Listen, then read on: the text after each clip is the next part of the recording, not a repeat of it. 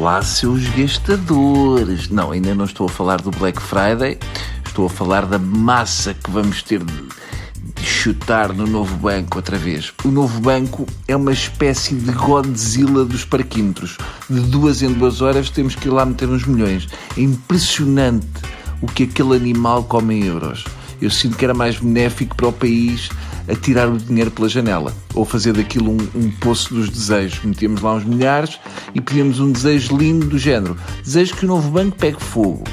Quando nos lembramos que há anos disseram que aquele era o banco bom, afinal era um banco velhaco, a fazer-se bom quando é um reguilas mauzito. O que o governo devia fazer era ligar uma mangueira àquilo e ir injetando massa, tipo transfusão de dinheiro.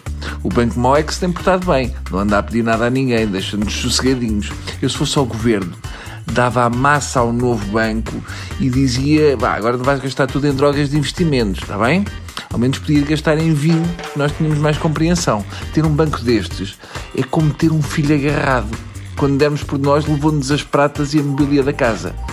A jornalista Silvia Caneco analisou várias vendas de ativos do novo banco, nomeadamente hotéis, seguradoras e imóveis, que acabaram nas mãos de fundos internacionais que, em muitos casos, os revenderam posteriormente por valores consideravelmente mais elevados. Uh, portanto, é bom saber que há quem faça dinheiro com o novo banco. Ao menos isso.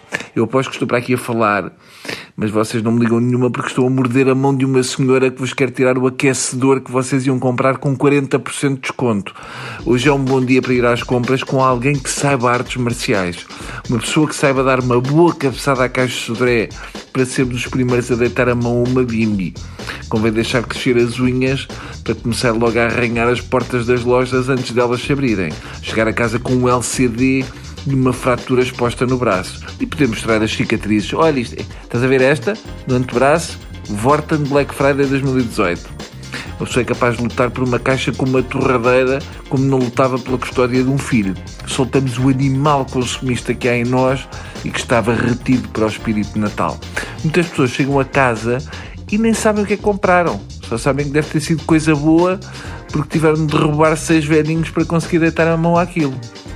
É ali a dar tudo, até o cartão Visa deitar fumo. Eu tenho um bocado de pena dos empregados das lojas neste dia, porque têm bolhas nas mãos de tanto abrir e fechar caixas e um esgotamento cerebral de tanto número de contribuintes que têm de ouvir. A maior parte das pessoas nem sequer sabem fazer as contas às percentagens. É menos 40% é, e é o que interessa. É menos. É por cento e é menos. Portanto, interessa. E portanto, agora vou ali vestir a minha armadura e comprar um par de meias por menos 30% que são muito jeitosas. Ou isso, ou vou passear para a Vorten com um cato. Até amanhã.